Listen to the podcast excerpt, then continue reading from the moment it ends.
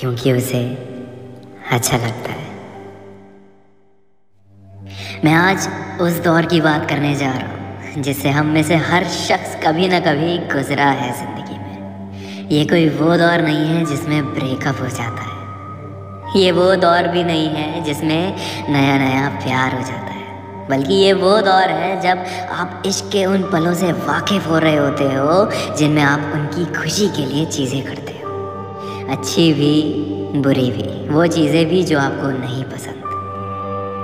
जब आप किसी के साथ होते हो ना, किसी अपने के तो आपका दिल करता है उसको खुश करने का, उसके लिए तरह तरह की चीज़ें करने का, जिससे उसके चेहरे पे मुस्कुराहट आए। क्योंकि आप बस उस इंसान को सिर्फ़ और सिर्फ़ मुस्कुराता हुआ देखना चाहते हो। क्योंकि शायद उसकी मुस्कुराहट से ऊपर और कुछ भी नहीं।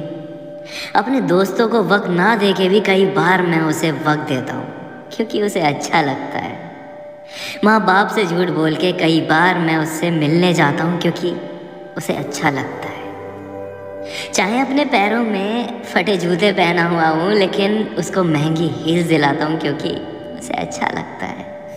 खुद के लिए भले ही एक ब्रेड ना सेकी हो कभी, लेकिन उसके लिए तरह तरह के पकवान बनाता हूँ, क्योंकि उसे अच्छा लगता है। रात के दो बजे भी उसको ज़रा सा भी दर्द उठ जाए तो रातें काली कर लेता हूँ, ताकि वो चैन की नींद सो सके। उसको घर तक छोड़ के आता हूँ, ताकि उसके साथ रास्ते में कुछ गलत ना हो जाए। अपने घर जाने के पैसे भले ही ना हो, लेकिन उसको घर कभी खाली जेब नहीं भेजता। उसे तो अच्छा लगता ही है, पर मुझे भी अच्छा लगता है। जब वो प्यार से अपने हाथ का बना हुआ हलवा खिलाती है ना सारे दर्द मिट जाते हैं।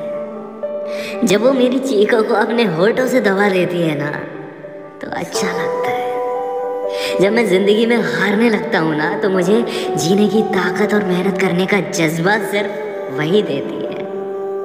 लड़ती ज़रूर है, पर सिर्फ़ मेरे लिए। मैं उसकी खुशी के लिए जितना करता हूँ ना सब फीका लगता है उसके सामने जो चीज़ें वो करती है मेरी खुशियों के लिए।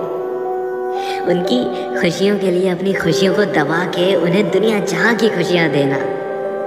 ये इश्क की निशानी है। और ये एहसास सबको होता है। उन्हें भी जिनके लिए इश्क से बड़ी कोई गाली नहीं है, और उन्हें भी जिन्हें इश्क से भी प्यार है।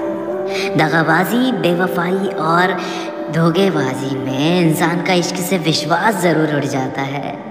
लेकिन वो ये एहसास कभी नहीं भूलता।